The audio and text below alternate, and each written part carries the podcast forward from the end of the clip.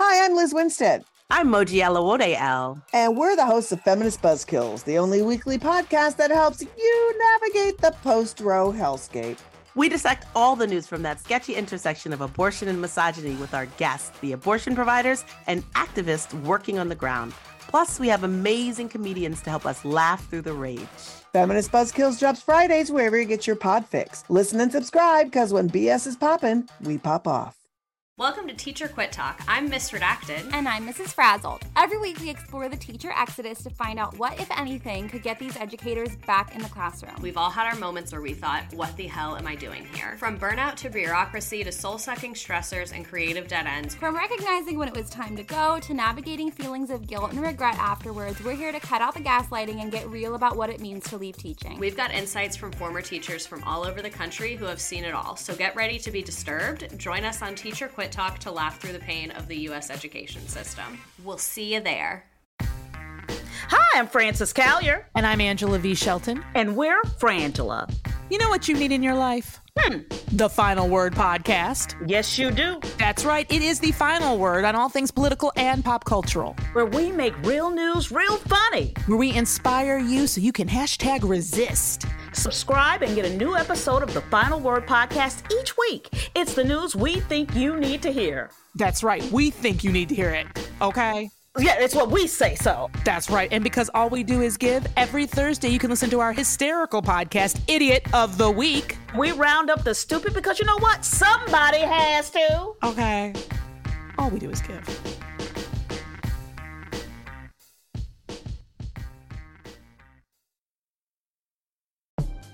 Prevail це щотижнева програма про політику. L'histoire, la sécurité nationale. Crimen organizado, dinero sucio. Глобальну корупцію та боротьбу за демократію. Y ahora, А тепер Et maintenant, con ustedes, su anfitrión, Грег Олег. Greg Auder.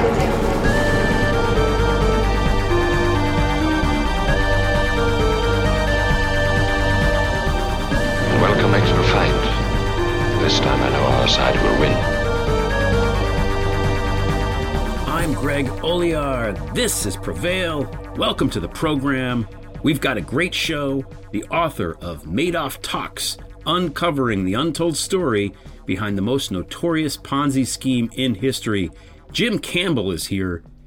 If you watched the Netflix docuseries on Madoff called Monster of Wall Street, Jim's book was one of the ones optioned and really provided the architecture for telling that story in the way that it did. And you can see him also. He's one of the people that that are uh, interviewed in the docu series. The book is really amazing. It's there's a lot of firsts going on in it. It's the first complete story of the Ponzi scheme with a lot of you know information that has never been revealed before. He had incredible access to the Madoff family, Bernie, Ruth, Andrew.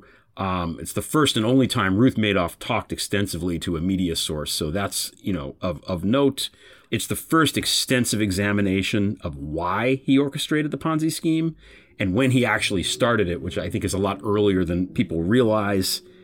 It's the first examination of how he did it, because Madoff had in the Lipstick Building in New York City, which is this sort of roundish, pinkish building that looks like a, a, a lipstick tube, right? Uh, he had the 17th floor and the 19th floor.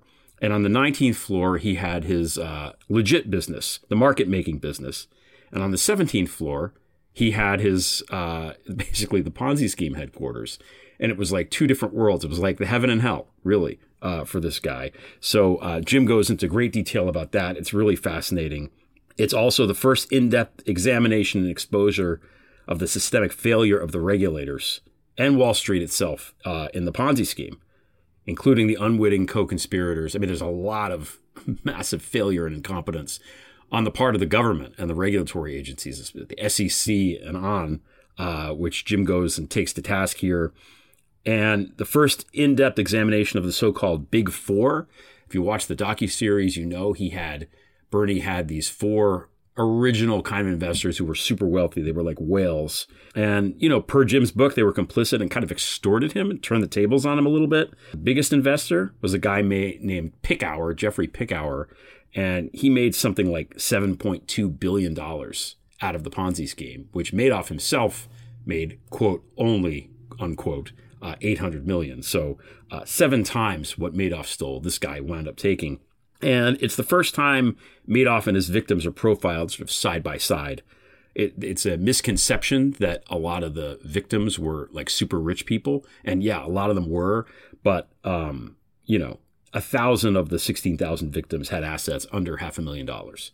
So he was really stealing money from, you know, people that were literally just giving him their life savings and uh, wound up getting screwed eventually by this this guy named Picard, which he goes into also uh, when it came back to clawing back the funds and how that was managed and or mismanaged in, in Jim's view. So it's a really interesting story. Madoff is a is a fascinating figure. Obviously, um, he's kind of a paradox. Uh, you know, why did somebody this brilliant do this? He was a guy who was, you know, he was the chairman of NASDAQ. He was very, very well respected on Wall Street. The SEC would call him with questions when they didn't understand something. And his legit business was run, I mean, as, as ethically as a business can be run. So it really was two sides of the, uh, you know, Jekyll and Hyde kind of thing with this guy. I wrote over the weekend, last weekend, about Gatsby for my Sunday pages on my Prevail Substack. And I talked about Tom Buchanan, who's the, the kind of dickish rich guy from Gatsby.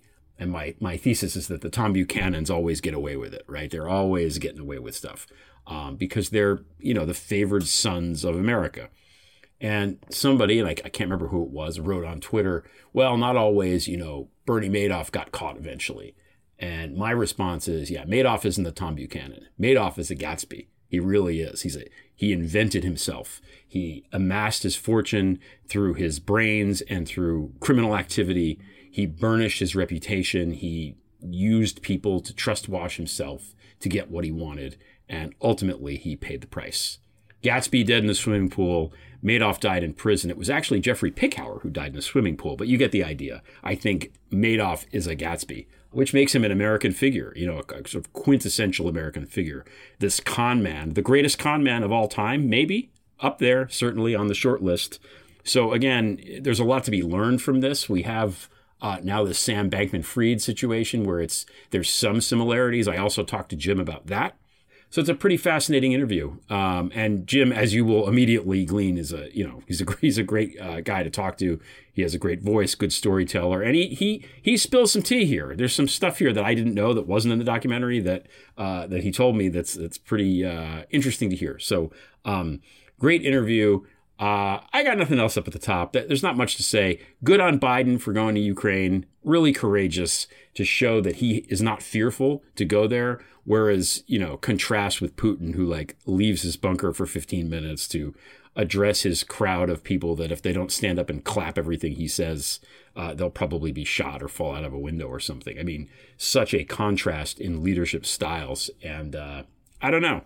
I think it was on the world stage kind of thing. You know, Biden really hit a home run this week between the the Kiev trip and then going to Poland and giving that speech. Really a, a banner week for Biden and uh, a terrible week for the he's senile, he's old, the the the, the crowd. Yeah, yeah, he's old, but who cares? Because he did that. You know, it's hard to go different time zone, and you know the stakes couldn't be higher for these things, and he did it great. You know, he he was great, and I'm I'm proud that he is our president at this moment in American history. There's also the the uh, McCarthy gave Tucker Carlson the, the, footage of the J6. Like I think I read thirty thousand hours of footage of stuff that happened. This is obviously a national security risk because Tucker is so in bed with dictators at this point that it's you have to wonder where his allegiances really are. And there's stuff on, in that footage I'm sure that reveals security that we have at the Capitol, which we don't necessarily want our hostile foreign powers to get a hold of. But I find myself thinking, my God, is he really going to try to make a, a, a, movie out of this to show that, that J6 was hunky dory, that it was just tourists? It's like taking the most hardcore porn you could possibly find and taking all the sex out of it. Good luck with that, Tuck Tuck.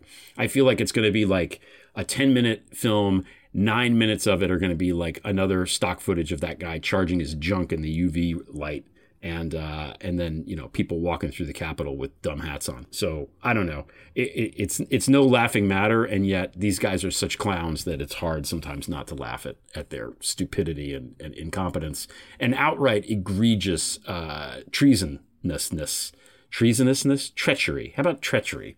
Yeah, treachery is a good word. So uh, that's enough for upfront. I've talked long enough. This is a great interview. Uh, Jim Campbell, super cool guy. Very uh, grateful to him for coming on the show and talking to me. Check out his book. It's called, again, Madoff Talks Uncovering the Untold Story Behind the Most Notorious Ponzi Scheme in History. We'll be right back with Jim Campbell. Have you been caught breaking the law? Are you looking at serious prison time? Are you considering fleeing the country to get a jump on the feds? Don't go to a criminal attorney or to Costa Rica. Go to Congress. Hi, I'm Matt Gaetz, here to tell you about the Vintage 99 Political Consulting Group. Vintage 99 will make sure you get elected. And once you're on Capitol Hill, trust me, the DOJ won't go near you. Whether you failed to register as a foreign agent, lied on your SF 86, violated campaign finance laws, ran afoul of the Hatch Act, illegally penetrated a SCIF, done insider trading of stocks, or conspired with other Republicans to topple the government and install a fascist strongman as president for life, Vintage 99 has you covered. Seriously, guys, did you know that the longest serving Republican Speaker of the House was a serial pedophile? It's true. And don't even get me started on the skeletons in Jim Jordan's shower. Give Vintage 99 a call today. They accept Euro, crypto, and Venmo. Remember, I'm not just a spokesman for Vintage 99, I'm also a client. And now, back to the show.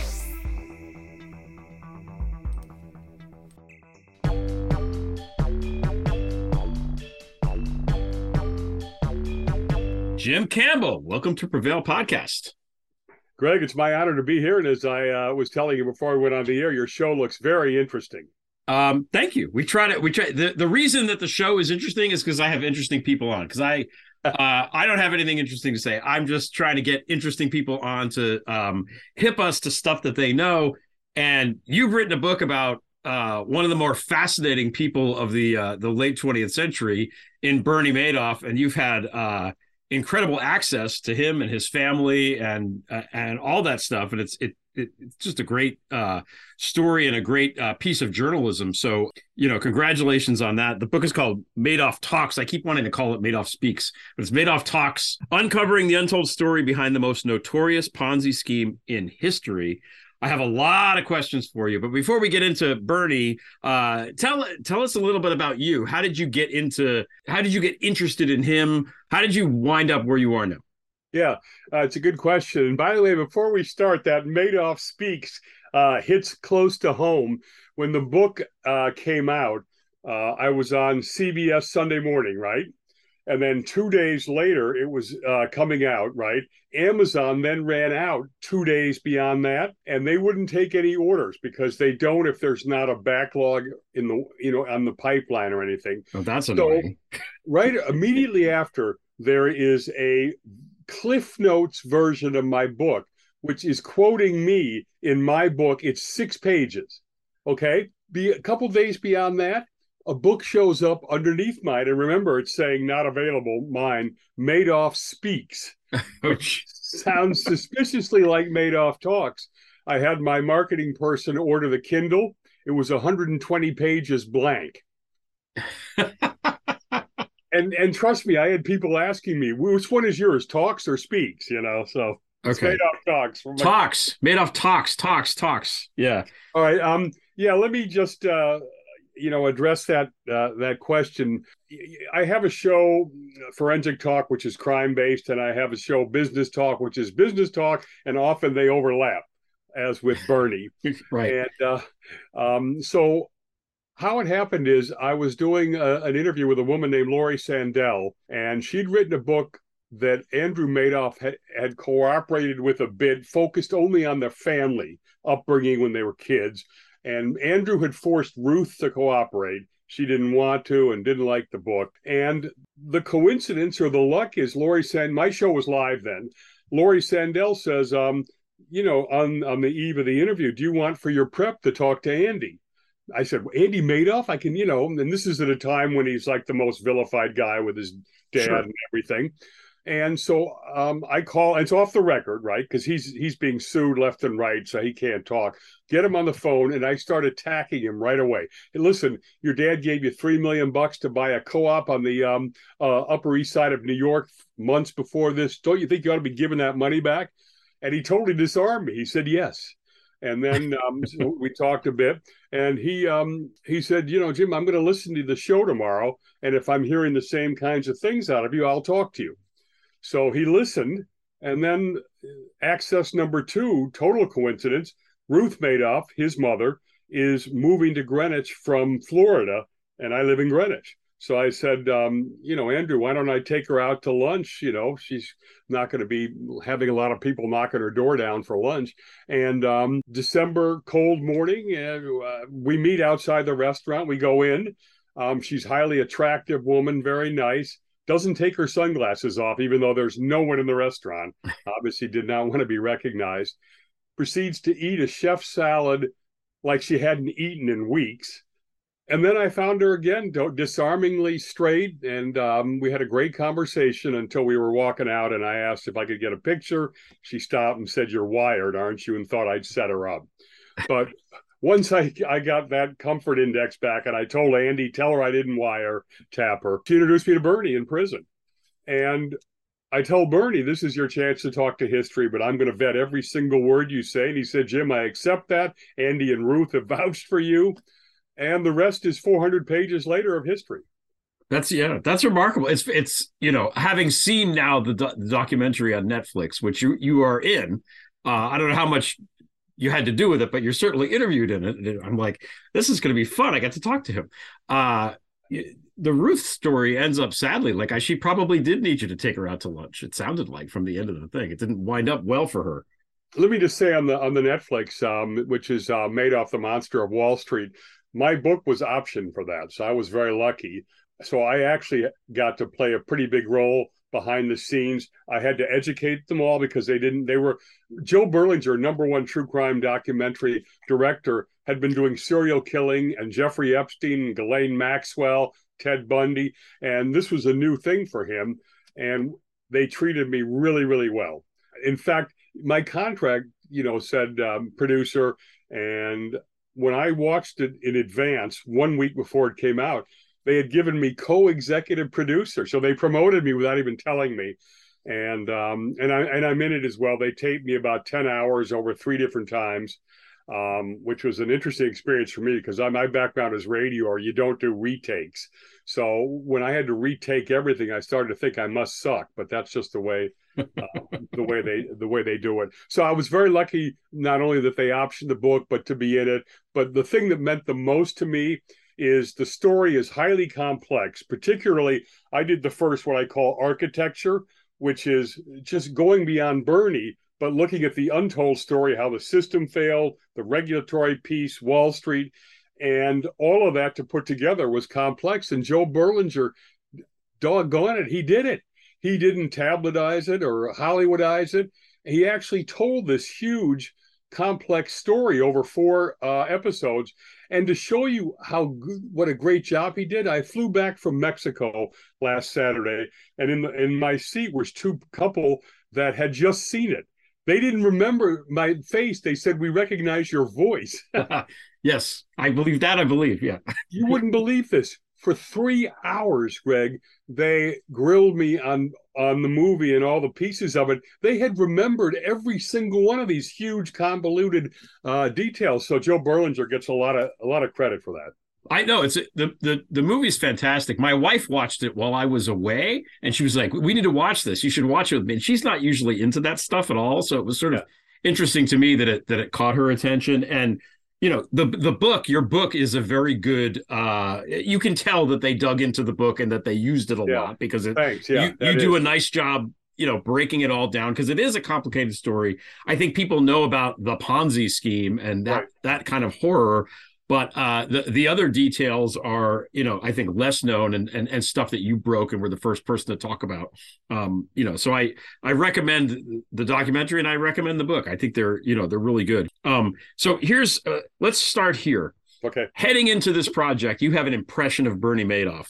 What was your impression of Bernie before you you know sat down and had lunch with Ruth and all that? And how has it changed in the, in the time now that you've written the book and, and been through it? No one's asked that question. I thought before and after. Um, well, obviously, you know, I have the the villain kind of thing. And um, this this was, I mean, just think about it was so not only so horrendous, but it started with his own friends and family, and then his own community, and then the Jewish community. And um, I'm not Jewish, but to rip someone in the Jewish community off when you're Jewish financially is like sacrilegious. Yeah. So it was just beyond the pale. Now I get to I get to meet him um, uh, or deal with him. He's low key charismatic, nice, brilliant, total recall. And so it was a lot of uh, sort of uh, fun and challenge to go back and forth. He let me t- attack him any way that I wanted. Um, he was kind of Nixonian in that he was really, really, really focused on his reputation as on the legitimate business and as a you know as a savant behind the trading and his his supposed strategy which he was just devoted on convincing me was a real strategy. And then he would say well i know jim i wasn't doing any trading. So delusional. Um, so that all and then of course so part two of that is i get all this 400 pages st- of stuff and what do i do with it? And i said i got to try and do a book I can't go vet whether anything he told me was honest until I have a contract, right? Because yeah. otherwise it's a hobby that I don't have time to do. And so he was candid in the criminal nature of the Ponzi scheme, but other stuff, the way he was attacked by the SIPC bankruptcy trustee and all the things that he thought were unfair um, and abusive, I said, well, you know, maybe they're true. I've got to investigate. I got to find out. Um, but I didn't know at the time. But so I didn't um, I was kind of giving him the benefit of the doubt again because he's he's persuasive. I mean, he's, you can see he's very yeah. effective, very effective as a con man. I used to tell him, in fact, Bernie, the reason you're such a great con man is you're the anti-con man. He was low key. He never needed your money. He said, "Don't give it to me if you, you know, I'll give it back if you're asking questions." And he didn't like even dealing with any of these folks. He let the feeder funds get out front and deliver it. Right. Um, so, so in other words, he's very effective. You know, he ran the legitimate business like a family. His family was very close knit. Um, so all of those were, uh, you know, he was he was a he's a he was a very nice guy. Unfortunately, by the time I finished vetting, it was just a, a giant collapse of lies. Did you did you did you go see him in prison, or did you just communicate by letters and stuff? Yeah, the, the the the goal was to go down there uh, several times, and each time the warden vetoed me as a security risk. If you can get that, like, what am I, a financial terrorist or something? so, um, and the and the one that really hurt was so he wouldn't let me go down. Dealing on the phone wasn't going to work because he's allowed ten minutes at a time. Yeah, right? that's not yeah. And I cannot tape it legally. So it was like that was ridiculous. Although in an infamous Bernie moment, he called the house once, and you have to call collect from prison, right? I wasn't there, so my wife turned the call down. And he was so angry with me. I mean, turning Bernie Madoff, you know, and he's like, this is the most insulted he's ever been, you know. So, but the thing is, um, we hoped right at the end, I said, okay, we're going to, you know, it's going to come out with McGraw Hill, invite me down um, so we've been face to face and all that. He says, at this point, I won't answer any more questions. I said, that's fine. We'll just be friends. And so he says, you have to apply as friends now because they're not going to let any, anybody in now, any more journalists. So, and we are friends in the sense that I got to know his family, right? Yeah. And Bernie. So he says, that's an honest answer. Put it in there. So it goes up to the warden, and I'm vetted behind the scenes apparently, and it says, uh, "This guy's writing a book on Bernie." So I got ousted again. I will tell you this though. They then tried. So we're communicating on these handwritten letters, but also by the prison uh, email system, particularly after he had some mini strokes. All of a sudden, the warden cut us off. And Bernie didn't know if it was me that cut him off or that I didn't know if it was Bernie that cut me off. Mm. It hmm. just happened. Ruth actually intervened uh, to say that Bernie was really upset what happened. So uh, I found that the, uh, again, the warden just did this arbitrarily, but I had the right to appeal. I appealed, turned it down. I had a right to appeal again, appeal again, turned it down. So I said, okay, uh, I'm from, uh, I do assistant news director for the Greenwich radio station, and we interview all the time Connecticut senators. And Senator Blumenthal is one of the leading Democrats on the uh, Judiciary Committee, which oversees the Justice Department, which oversees the Bureau of Prisons. And the next day they turned me back on.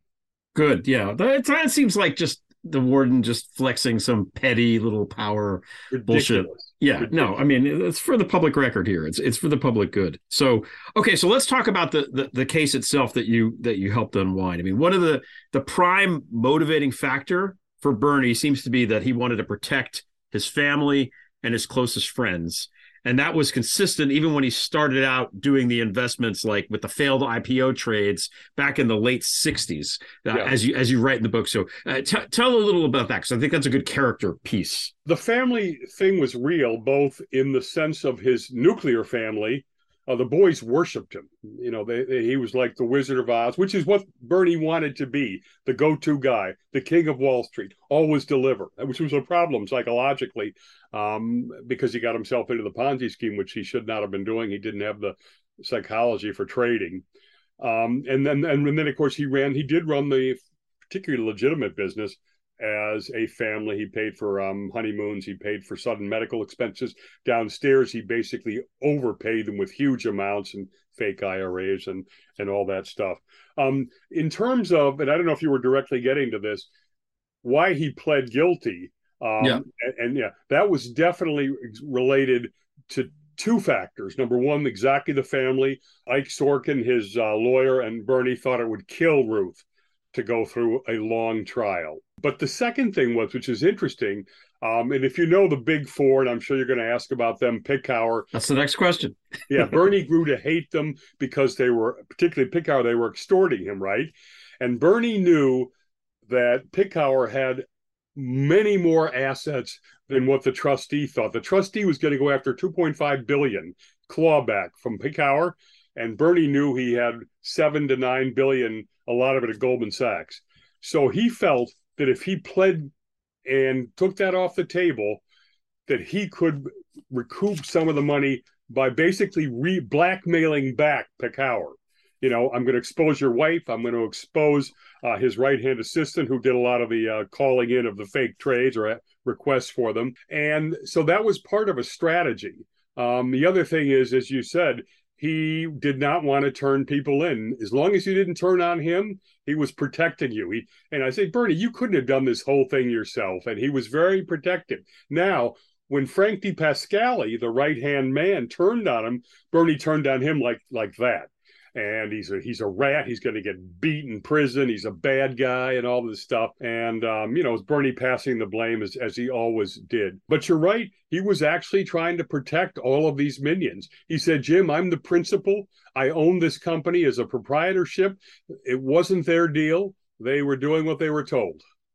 Yeah, it's interesting uh, the way that works out. So, um, you mentioned Picower. Um, this to me was something that I didn't know because all I knew about the story really is that you know Bernie Madoff he does a Ponzi scheme, which for people listening that don't know what a Ponzi scheme is, it's basically a fake investment fund that uh, the money that comes in from new clients goes to pay off the earnings of the existing clients, and so on. And you have to keep basically finding new clients to put money in and then pay it out uh, and eventually it collapses because uh, yeah. of, uh, uh, of, the weight of the whole thing. But there was one of these, the big four, as you say, the the one that was the most, I guess, notorious is this guy Jeffrey Picower, who pretty much we think uh, figured out kind of early on. It seems like what Bernie was doing, and every time the Ponzi scheme was in danger of collapse because of lack of funds, he would be like, "Okay, here's here's more money. Let's keep it going." Uh, without actually saying so.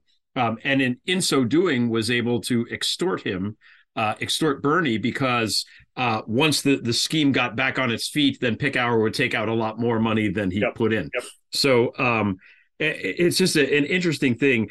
Tell us a little more about that dynamic and and, and okay. how it affected Bernie in, in his head and all that kind of stuff. And um and, and as you said, the Ponzi scheme, more people have to be coming in the front door than are leaving with their money out the back door, and that's why yeah. it normally collapses. Uh, and to last forty years that Bernie did is unbelievable. But the thing is that um, what was real, what was happening, which was making it even worse, why I called it a reverse Robin Hood, is here's Picower with all this money and what Bernie was doing was Bernie, um, Picower's extorting him for 30, 40, 50% and above returns. And he was paying his average net worth guys because he did not have everybody in this fund was rich, which was also assumed. But some of these guys have been putting money away for 40 years. he took basically their money, gave them 11, 12, 15%, depending on the era, and then gave it to 40% returns to these guys. So essentially taking the money of less net worth people and giving it to the highest net worth mm. uh, people, making it even more insidious, uh, if you will. And Picower eventually took out $7 billion out of this fund. And as I say, Bernie stole 800 million that he put in the back door of the legitimate business on the 19th floor of the lipstick building, 17th floor being the Ponzi scheme. Nine times more money Picower took out. Now, Bernie took some other stuff out, but nine times more. Now, you will not find a Ponzi scheme anywhere where the guy who ran it did not take all the money. yeah, it's it's it's a fascinating thing to me because it's like it seemed like they never really had a proper. Uh, they didn't have closure about it either. They didn't have a standoff. There was never it was like they were they were um, you know romantic uh, romantic interests in high school and they didn't want to you know they both kind of knew it but they never actually declared their their their love affair except the, the opposite because I think they hated each other and uh, yeah. you know Picower probably as as I think you say in the in the documentary would have been indicted but he um, was found dead in his swimming pool probably um, of a heart attack um, you know, because this this thing had to be stressful. I would. You know imagine. what my favorite part of that uh, story is that um, uh, his wife, when she called for the EMS, she said, um, He's on the bottom of the pool, and I don't know how long he's been there because I fell asleep reading my book. I don't know how long he's been down. There could have been a week or, you know. let me tell you something that's not in the book now, a little bit of a scoop here, just to give you a sense of the passive aggressive hatred that Bernie had. Barbara Picower and Jeff Picower lived basically next door in Palm Beach, right? Their winter homes. Madoff had an affair with Barbara Picower. you can't make this stuff up. Okay, now that I didn't know. It's funny because I was talking to my wife about this, and she was like, "Well, you know, at least Madoff didn't like, you know, sleep around and have affairs." Well, I guess he did. You know, he not only not only did he, not in a huge amount, but not only did he, but I had lunch with Ruth once, and you talk about uncomfortable. She said, and she didn't obviously know this. She worshipped him. She said, "Did you know that he had these affairs?" And I had to say, "Yes," and could say nothing else, and and we dropped it. Wow, yeah, that's uh, that is uncomfortable, but it makes sense. I mean, if you're lying about everything else in your life, you know, it's it's hard to, you know, why not lie about that? Um, that that's the perfect. By the way, that's a really good point you just raised because what I was trying to do is Bernie's telling me all this stuff, and I, and Jim, I, here's the criminal thing. Every, I'm being honest now about that. I'm being honest. So there was this Hadassah treasurer, which you may have heard of, and she wrote a book about an affair with Bernie, right? And Bernie denied it and said she was, and told me she was a stalker and everything. And I said, Bernie, I'm not going to judge you. I don't care about it. But let me tell you this I need to, have credibility that you're telling me the truth on everything. And this is something that's a little embarrassing, but you need to tell me the truth because if you're lying about it, you you have no credibility. Jim, she was a stalker and never bum, bum, bum, bum. And let me tell you something. Not only if you read the book, you know it has to be true because she had all of his psychological um, quirks, you know, yeah. that he had. Um, and the second thing is Eleanor Squillari, who is one of my heroes in the book, who was Bernie's secretary on the legitimate business, totally honest. She told me Bernie, and she was very close to Ruth, right? Very close to Bernie. She told me Bernie had her go over to the hotel where he was meeting the Hadassah treasurer to scout the room out to make sure it was all right.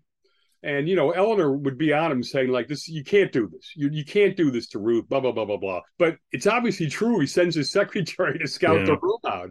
She's great in the documentary, by the way. Great, great human, great human being too. She also has a wonderful, wonderful New York, you know, outer borough accent. That's just yes, yes. Right from Staten, Staten Island, high school graduate. Yeah, delightful. Uh, I yeah, she was great. I thinking about the psych, getting into. I have other questions too, but on the topic of the psychology, the thing that strikes me the most watching this and thinking about it, like I'm the mm. kind of guy where I don't like I don't like to jaywalk even because I'm afraid I'm going to get caught. You know, like I, it stresses me out to do stuff like that. To to do a crime of this magnitude for this length of time, you know, I, I thinking about it and the decades over which it took place, and they didn't even bother to to make any trades. They said they were making trades and making these investments, and they would cook up fake investments. They would go back retroactively and Yep. and, and invent shit to show people if people got curious. That's how they Yep. they kind of kept afloat. They never even bothered to try the amount of effort it took to do that and to and to keep up the facade and the and the lie. It's like you know trying to convince a child that Santa Claus is real or something like that, and maybe the kid is seven or eight and they're really inclined to believe it. They want to believe Santa Claus is real, but it ain't real. Um, the stress on him must have been absolutely enormous. I, I can't even imagine like just the anxiety because he he must have known he's, he was a fraud, right? I mean, he had to have known that the whole thing was bullshit. Uh, it, it's it's really interesting to me that he was able to function at Yeah. all for Yeah, such a you long know, time. The the interesting thing, um, what you uh, before I get into what you mentioned, uh, what you alluded to, I looked at this, and Bruce Dubinsky and I talked about this. He's the forensic investigator. The amount of effort to go into this fraud is so unbelievable when you consider he had a legitimate business worth three billion dollars in and of itself. There was no reason to do all this stuff. Right. And this Yeah. brain, this magnificent brain that um, had broken the monopoly of the New York Stock Exchange, architected the NASDAQ, and then built this market maker, then to go spend all this energy and time and stress, which which leads me now to part two before we get to um, what the stress was like, which is you would assume that you've got this honest business, um, that obviously something went south and you made the classic gambler's error, right? I'm going to double down and get the money back and no one will know. Right. And in this case, I'll run a little Ponzi scheme that's immoral, it's illegal, but I'm going to do it and no one's going to catch it. And he gave me this highfalutin, really complex story along those lines, which he hadn't really told publicly because he didn't think people would understand it. And that's how he created the stories. He just put a lot of complexity. So I, you know, that, I'm thinking, well, that's got to be true then, right? Because it, you know, it makes sense. So let me go and, and then I, you know, basically by the time I was done, he's building the 19th floor and the 17th floor at the same time. One of the biggest ethical enterprises on Wall Street and one of the biggest criminal en- enterprises downstairs, side by side. So now that gets back to your point. How the heck is it fathomable that one mind could compartmentalize like that? Because Yeah. remember, on that floor up here, he's got MBAs, uh, top quality traders. He has to have honest admin, even like Eleanor. At the same time, he's hiring high school graduates using old technology versus leading edge technology, people he can manipulate who will do his dirty work. This guy's hiring them simultaneously Yeah. and somehow managing to function. Now, at the end, he told me that you know it was going to it was going down um in the end of you know in the 2008 for obvious reasons the world the global world had collapsed economically but he thinks that he could have gotten some money into it but that he had at that point broken down to the extent he needed to end it he just couldn't go on and in fact if you know the end of the story he was actually going to default on a $250 million payment to a Swiss uh, hedge fund on December the 19th, around that of 08, because it was perfectly timed. There'd be a weekend, right? And then Christmas would come. So he was going to buy several days, right? Yeah. And when they asked, they so they wouldn't even ask where it was until they got back to work. And then he was going to say the trade is in the market, just buying some time. He wanted to get his employees through Christmas before the whole thing blew up. But he got to that December 8th time frame, he couldn't take the stress. So they were D, DiPascali was going to get rid of everything. They were going to start the cover up, and Bernie at that point his he was so overwhelmed uh, with stress that there he did break down. Because as I say in the book, I don't think if he hadn't had the liquidity problem, he might well be in business today. Yeah. I mean, he ran it for years. You know, how long did it run? Decades. I mean, it was early seventies, I think, at least. I mean, that's and it's a it's sixty-four billion dollar. I mean, it's it's really mind-boggling, mind-boggling. The whole thing uh, boggles the mind. So I want to talk about all the kind of regulatory agencies and that side of things, but we have to take a quick break. We'll be right back with Jim Campbell.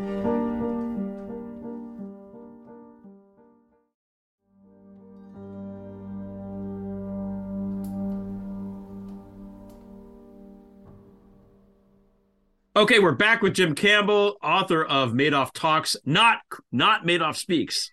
Very yeah. important distinction. So, I don't know. You know the show Breaking Bad?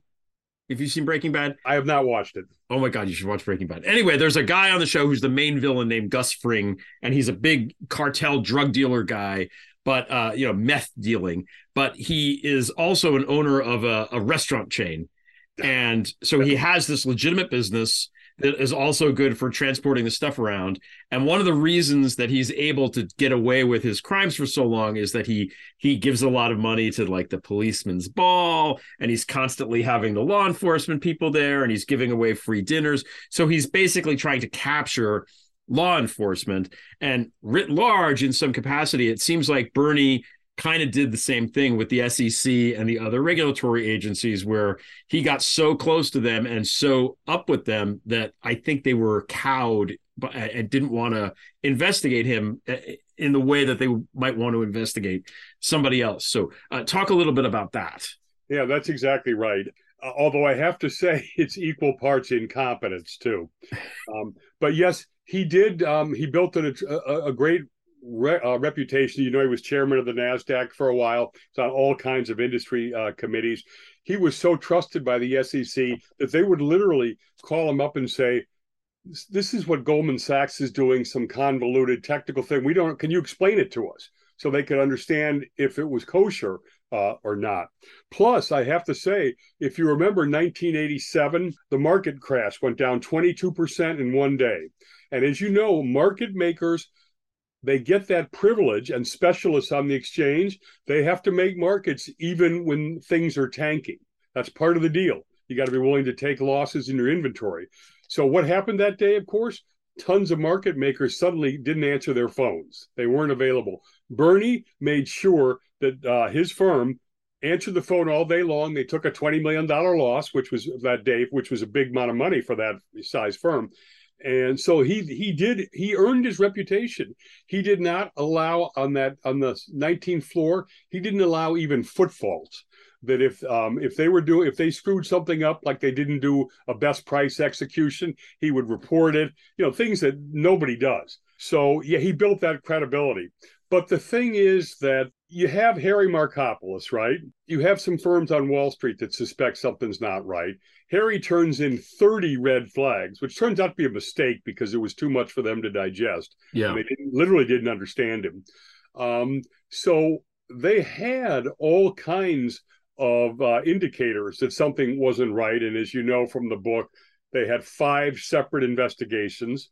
Not only did they never uncover the Ponzi scheme or even the 17th floor, but they reinvestigated him for what they'd exonerated him on and a, a, a crime that was one of the only things he never committed, which was front running, uh, which you know is um, if you're a market maker and you get an order for 500 shares of IBM, that's a bullish uh, indicator. So it'll the price will tick up very slightly um, after you do it. So you're the market maker and say, okay, I'm going to jump right in before that order because I know coming behind me is an IBM buy and I'm going to make a little bit. They thought that's how he guaranteed his returns because they knew it would go up slightly. He'd take his quick profit and get out. But he never did that because A, he wasn't trading, but B, he would never do that through his legitimate business.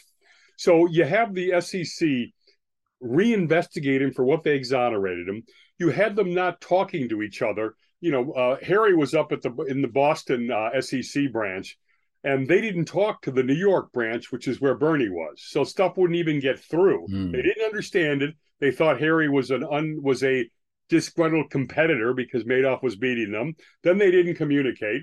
Then Washington had a um, was looking at it from other angles, and within the SEC they didn't know that. But here's the big one: Bernie had the broker dealer, market maker, and the investment advisory Ponzi scheme.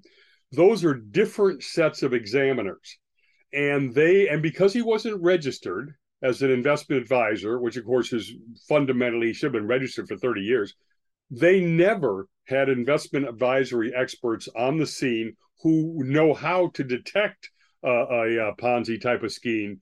These guys were looking on the just on the trading business and basically just on the legitimate business. And even then, they completely screwed up.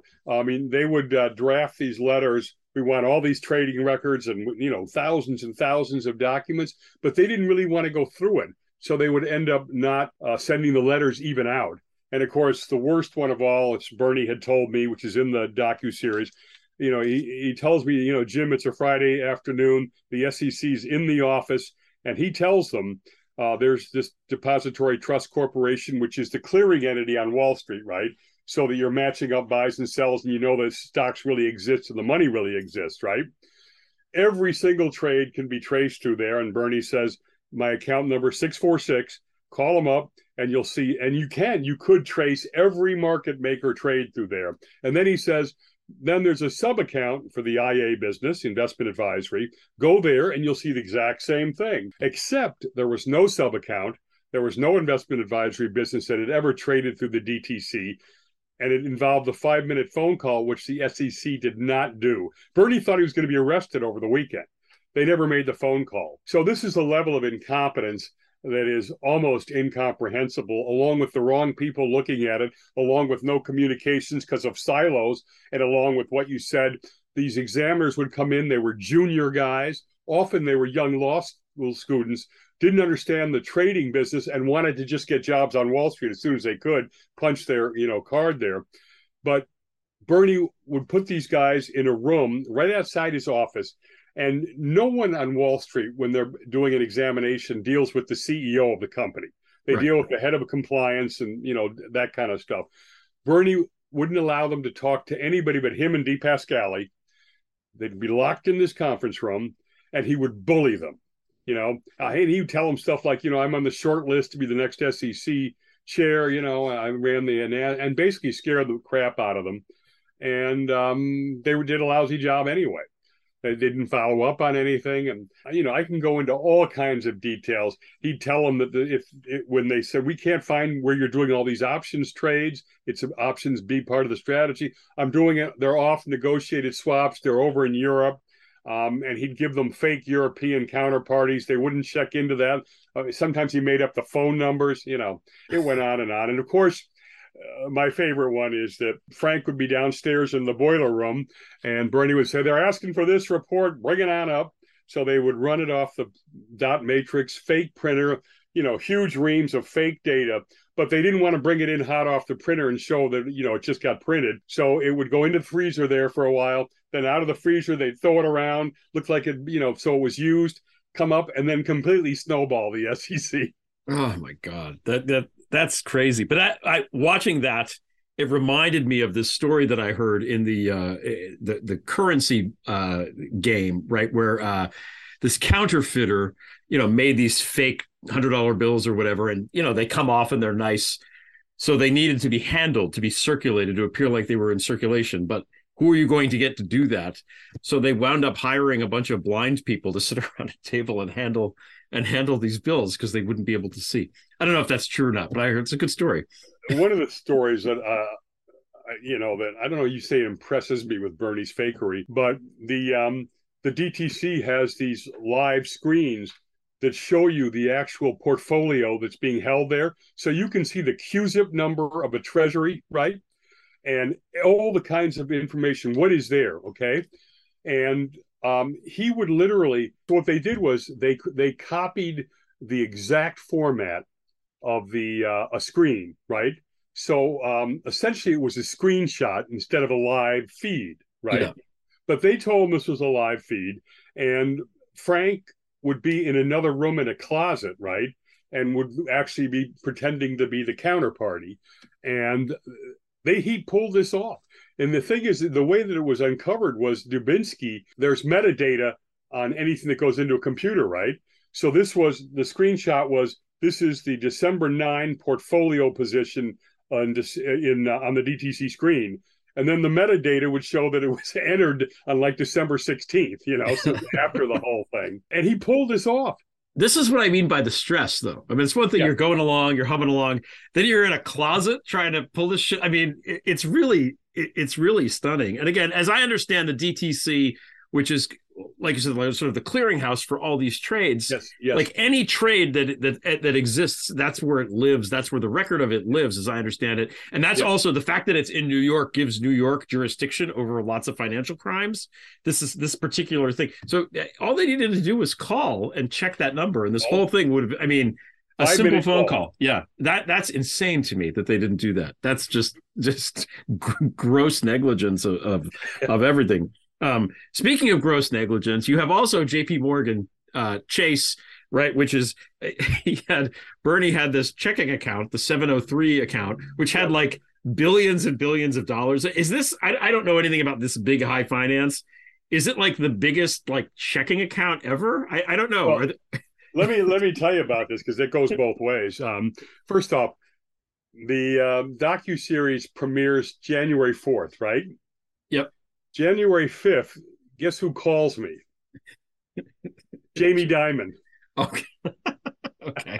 the chairman of JP Morgan, and it's funny because he starts going into this raising his issues, right?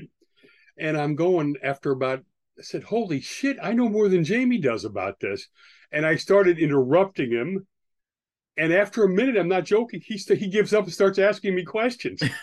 we went through we went through the detail of an HSBC custody fraud that they that they perpetrated because he'd heard rumors and he wanted to know. Uh, so it could have been a nicer conversation. I actually apologized the next day for interrupting him.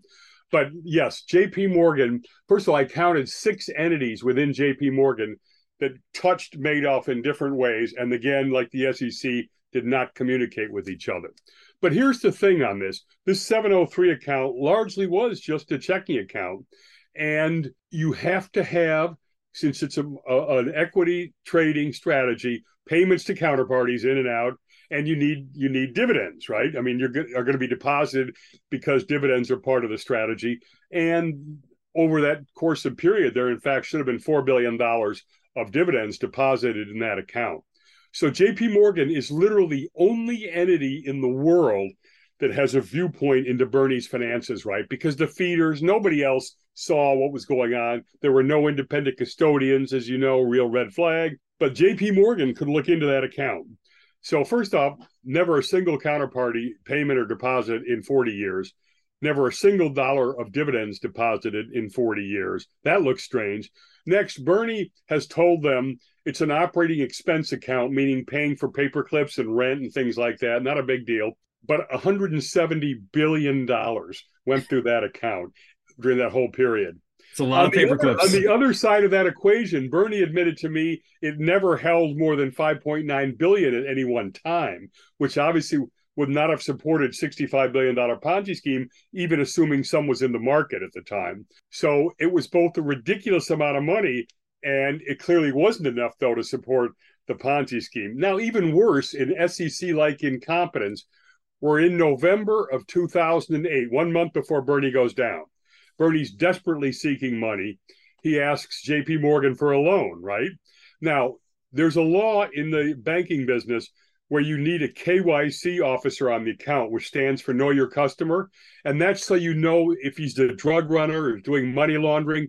You're responsible from, from a regulatory perspective for making sure your customer is not doing this. Okay, so the account's been there for 40 years. Bernie's asking for a loan one month before. The KYC officer thought it was the account for the market maker, which had been at Bank of New York for 40 years. He did not know what the count was doing one month before Bernie went down. oh my god. It's just incomprehensible how that uh, could have gotten down. And, you know, we can go through what happened to the JP Morgan UK unit because that's where it was first, where they were, that's where the JP Morgan first went to a regulatory agency. Um, and we can go through that, that if you want. But the whole thing was totally unconnected silos. And the good thing about this, from JP Morgan's perspective, was when I was going to go look into this, uh, I asked Jamie um, if he would let me speak to his people that were involved. Now, remember, this is a completely negative failure on JP Morgan. So his answer should have been no way. But he let me. And we both went to Tufts, right, university. So there was a, you know, a thing there. But surprisingly, he gave me access. And it turned out to be a brilliant. And, and by the way, I was such a jerk. I asked him at a time he had just come through a near death medical issue. He had an aortic dissection, right? He was recovering from that, but I was in the middle of my research. So he connected me with his folks that had done the internal uh, investigation and, P- and communications on it. And they were able to pretty well convince me that the problem was at that point, they did not have the capabilities on the system side for horizontal communications well enough, which is why Division X, Y, Z could have been operating in silos without coming across. I said, absent that, I was going to say they were criminally, willfully blind. And um, the trustee tried to prosecute him for that, actually, um, but wasn't allowed to. Was thrown out by the judge because the judge said they only had jurisdiction over individual victims, not banks. But I, I kind of understood um, that. And by the way, I'm not going to violate Jamie's confidence, but he used a pretty bad epithet in our conversation about not really figuring out that 703 account. yeah, well, it's it's egg on the face, and, and they paid a pretty hefty fine. Although I don't know that these banks care that much. Deutsche Bank has paid like 11 billion dollars in fines in the last 10 years, something like that. So uh, if they're willing to just do that, I, they must be making a lot of money on these on the on these accounts. I don't know. Um, but let's move on to the. Uh, it's called the Securities Investor Protection Corporation uh, which is something I'd never heard of before. Uh, and they really that that's that became kind of the government entity that took over when the, with the victims right after the fraud was was uh, discovered. They're almost um, the bad guys in my analysis. Yeah, I, I give them credit where they deserve it. But when I compare this with Jamie Dimon first, SIPC, uh, and and it's actually not a government entity. It's it's a self-regulatory controlled by the industry, which explains right. right oh, there. okay, okay, okay. Yeah, that's right. why it's it's it's captive. Uh, it's a captive agency. But here's the thing: the trustee there, a guy named Irving Picard, they ended up getting 14 billion of the 65 they thought they had, which was 19 billion on an original investment value. Okay, which looks like the most successful recoupment of a Ponzi scheme in history. So he's got himself out here looking like a hero. Meanwhile, JP Morgan looks like a complete failure. But Jamie let's be get inside their silo. Picard rejected me three different times. Okay. Now let's look at SIPC. How do they do this? Number one, 16 years before this happened, the GAO, which is Congress's investigative arm, had said you are not structured or capitalized to handle a major Wall Street collapse. And that is their job. They are the FDIC equivalent in the securities industry. Now, the FDIC is an independent uh, government, independent non governmental agency. So they're not controlled by the government, but they're not captive of the industry. They were formed in the New Deal by FDR, have never not paid a claim that's legitimate, and have never cost the government one dollar. Now let's go to SIPC here they had this 16 minute 16 year lead time we come up they're not ready still the premium that they were charging the firm so that there'd be a customer fund if something collapsed the fdic right charges risk-based premiums so the riskier the savings and loan is um, the bank the more they pay in, in, um, in premiums which makes sense right and fair yeah. SIPC is charging in 2008 $150 a year premium, regardless of whether you're Merrill Lynch or a one man trading guy through Bear Stearns. Okay. So there's no money really there, and it's a complete joke. Okay. So Bernie goes down 65 billions. Um, and here's the first thing they do this was a fake investment scheme. We don't recognize it then. We don't really have an obligation to make good. Now, as you just said, not only had you not heard of SIPC, but anybody that did it's on the bottom of every statement it looks like the fdic mm-hmm. there's no small print that says oh if it's a ponzi scheme there's a, there was a 60 page brochure then that didn't mention ponzi schemes and lo and behold they'd actually recognized ponzi scheme in one case and then not in others okay so that that's the second thing they do which is outrageous is how'd you like to get your Merrill Lynch statement every month and find out that they're not going to recognize that that final balance before the bank went down. Okay. Remember, I said they did, and those total 65 billion if you added everybody's up, but they didn't recognize that. They said, no, no, all we're going to recognize is the 19.5 billion that was deposited, some of which was 40 years ago. So right off the bat, you're screwed on the rest of that money. Yeah. Um, okay, so now they do that. The third thing, what? Where do they get this money? How does Picard become such a hero?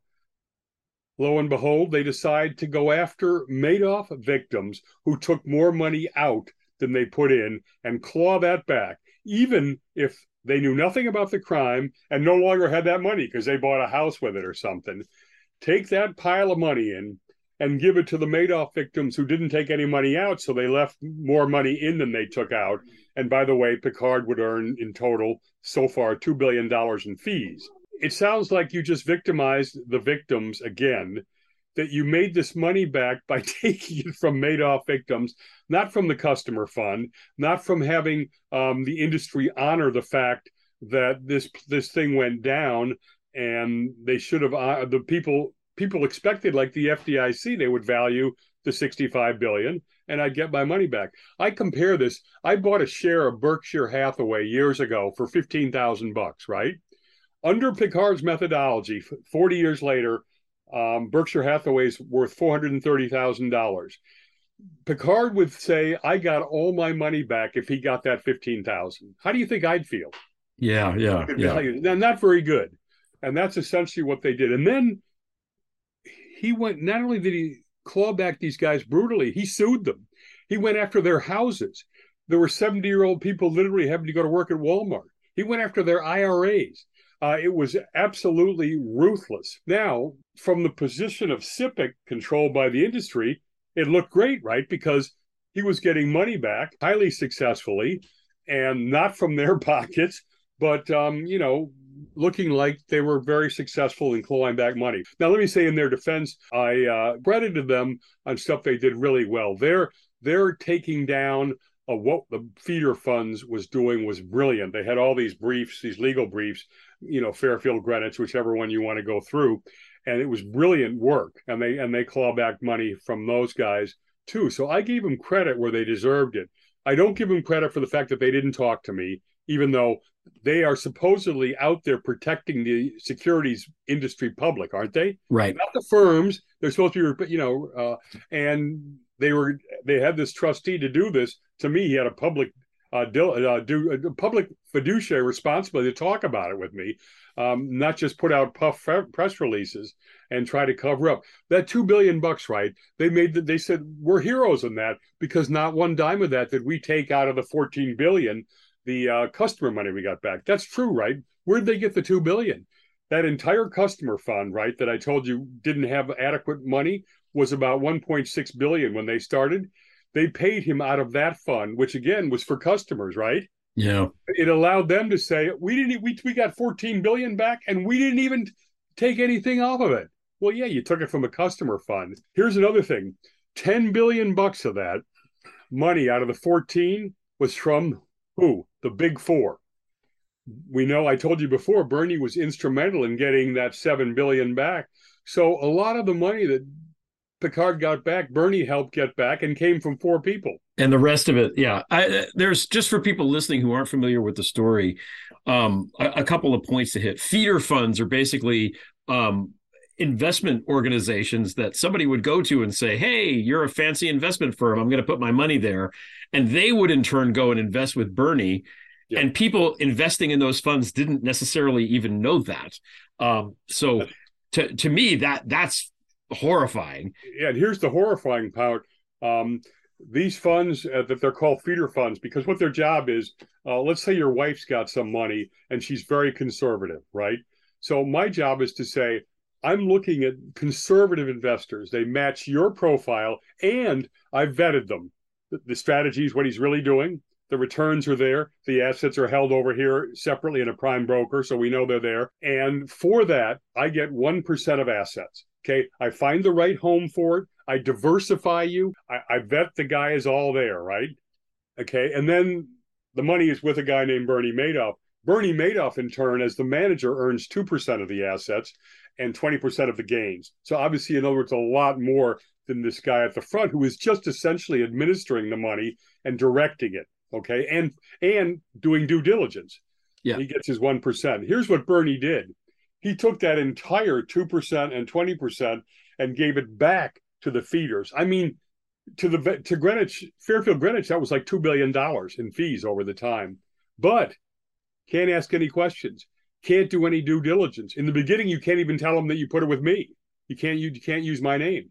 And if you do use my name, you got to tell me tell them that I'm not making the investment decisions. All I'm doing is executing trades, which of course was his market making business. So you have the feeder funds abrogating their due diligence, essentially taking bribes and running these poor people off a cliff. Yeah, I mean that's to me they're the the most horrifying ones. But the uh, Picard, um, Irving Picard, not Jean-Luc Picard. Jean-Luc Picard never do such a thing. Uh, to, to the money that he was recovering, apart from what you said, you know, the lion's share were the big four that Bernie helped, but the he he got the money from people that didn't necessarily have a lot of money, you know, who are just quote unquote normal people who happened to fall into these investment things and, and, and didn't know that they were being part of a Yeah. Ponzi scheme. It Yeah. wasn't their fault.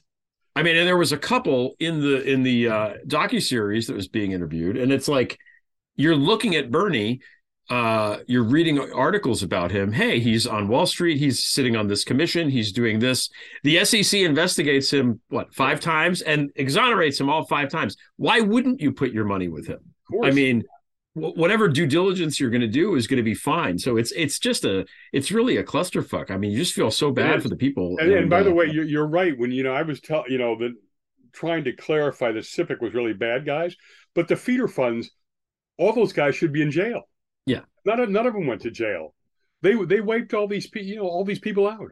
yeah it, it's really it's really sad um you know and that's that's you know, reading the story and thinking about it. I think somebody in the in the doc one of the victims i think in the documentary uh says that she's into shakespeare now and how shakespearean the whole story is. And i think she's totally right. I mean when you have the you know his sons and and how family was important and how his family was just i mean completely destroyed by this to the point where they both died uh you know before he did which you know on uh, must have been horrible for him i i would think insofar as someone that sociopathic can have feelings uh i think it's I, I did ask him about that um, because uh, you know you know first of all you know Andrew had said to me, my dad killed my brother quickly. He's killing me slowly.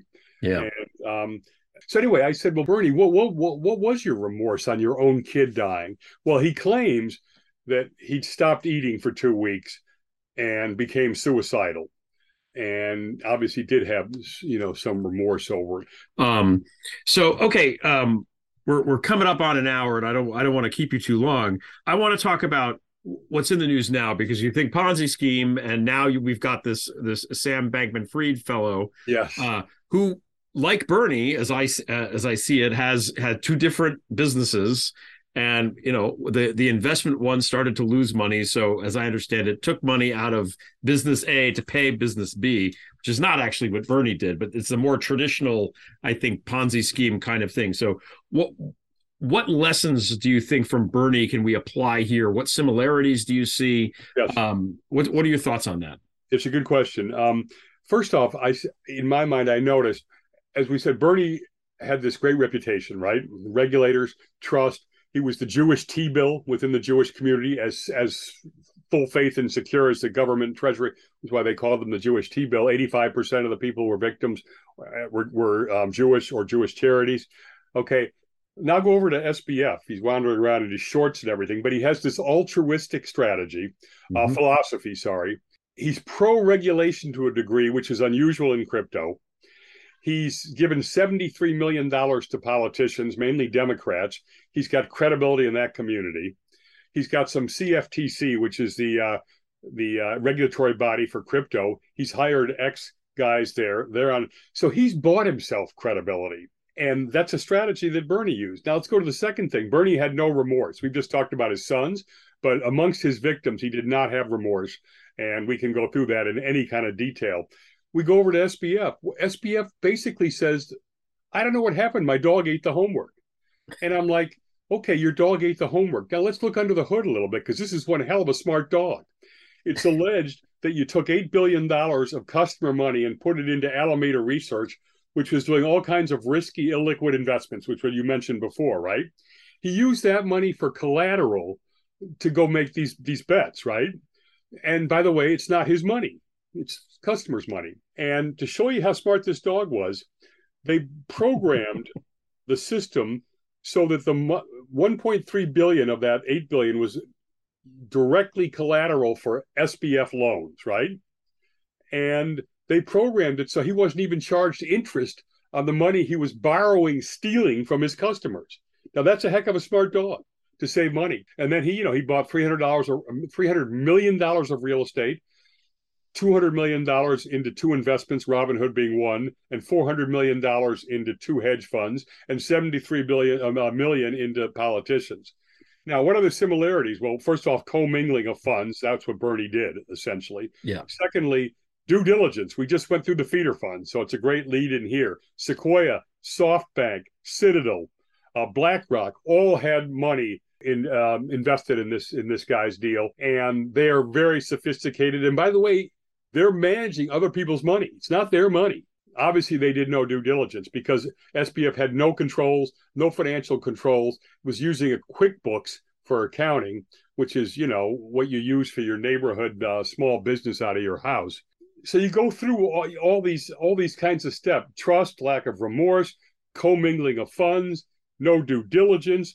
Ah, what about regulatory? Again, total regulatory. There was no regulatory structure, but still no regulatory action. It was all coming in, as I say, SEC is not a cop. It comes in afterwards and cleans uh, the mess up. There are other things that were not like Bernie, but bad. Number one is that collateral, right? As soon as that collapsed, right, he had a huge liquidity crisis, right? Which is what happened. Well, who did that? Lehman Brothers. That's how they went down. Bernie had two entities in one shell, the 19th and 17th. This guy had a hundred um, entities, just like another entity that was doing self dealing, hiding behind Byzantine uh, entities and hiding too much debt. That was Enron.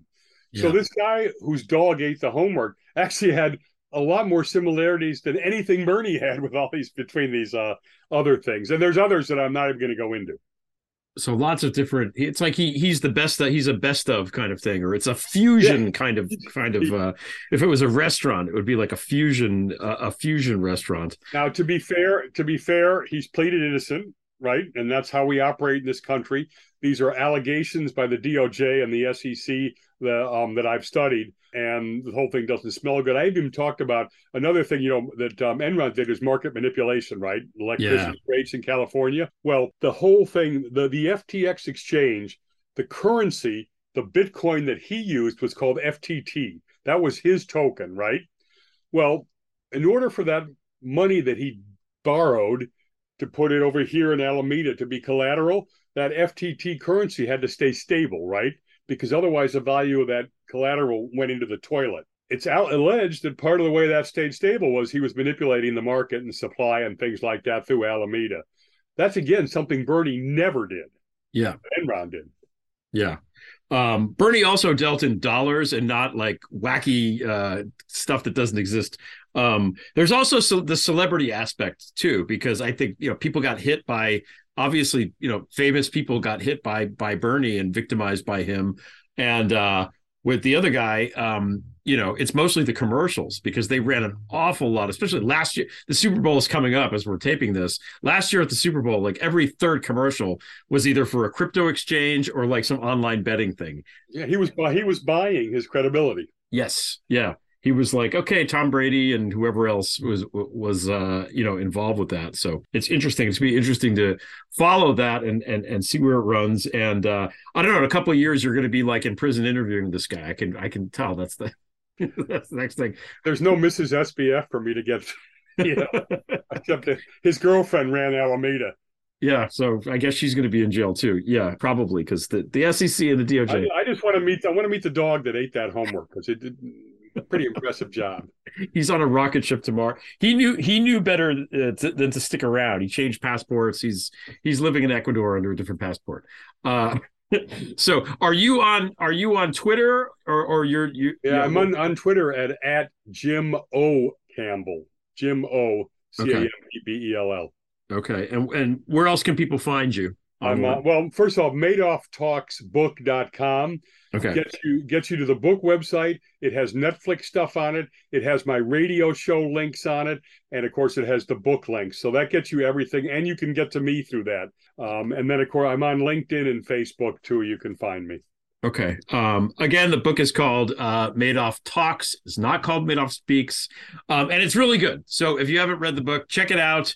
Um, if you haven't watched the docu series, you know, check it out. Um, I think this is a it's an important story for our time because we, you know, the, the, there's something that it says something about a culture by what crim- by criminals teach us something about the culture. I think that we live in and the society we live in and how we treat the criminals and how we eventually arbitrate the stuff and all that. And I think it's uh, there's a lot there, and I think you've done a wonderful job of of explaining it all uh, to people like me who don't really necessarily understand all the the finance stuff. So Well, I, I say, Greg, too. Great questions. You, I, I'm always appreciative when someone's done a lot of research, has read the book, watched the docu series, and then asks really good questions. Some of which I haven't been asked before. So that's always I always want to ask at least one that hasn't been asked before. Yeah, I enjoy it. I enjoy I enjoy when somebody finds an angle that's different and then having to, you know, think through it. Because obviously it's a lot of the questions I've been asked before.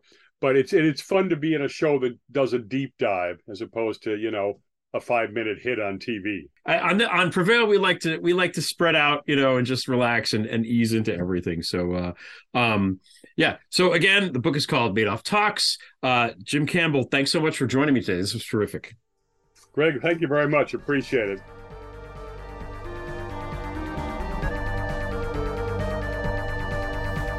Prevail theme song is by Matthew Fossa. Zarina Zabrisky, Marie Kost, and Martha Acuna provided the introduction in Ukrainian, French, and Spanish, respectively.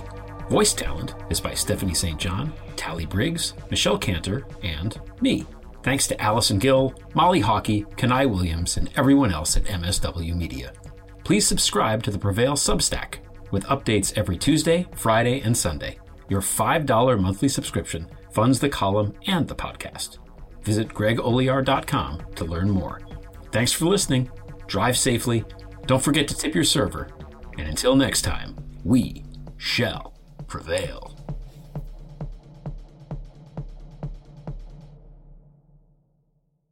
MSW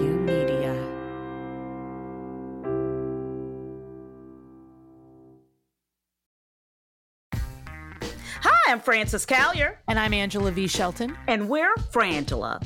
You know what you need in your life? Hmm. The Final Word Podcast. Yes, you do. That's right. It is the final word on all things political and pop cultural. Where we make real news real funny. Where we inspire you so you can hashtag resist. Subscribe and get a new episode of the Final Word Podcast each week. It's the news we think you need to hear. That's right. We think you need to hear it. Okay? Yeah, it's what we say so. That's right. And because all we do is give, every Thursday you can listen to our hysterical podcast, Idiot of the Week. We round up the stupid because you know what? Somebody has to. Okay. All we do is give.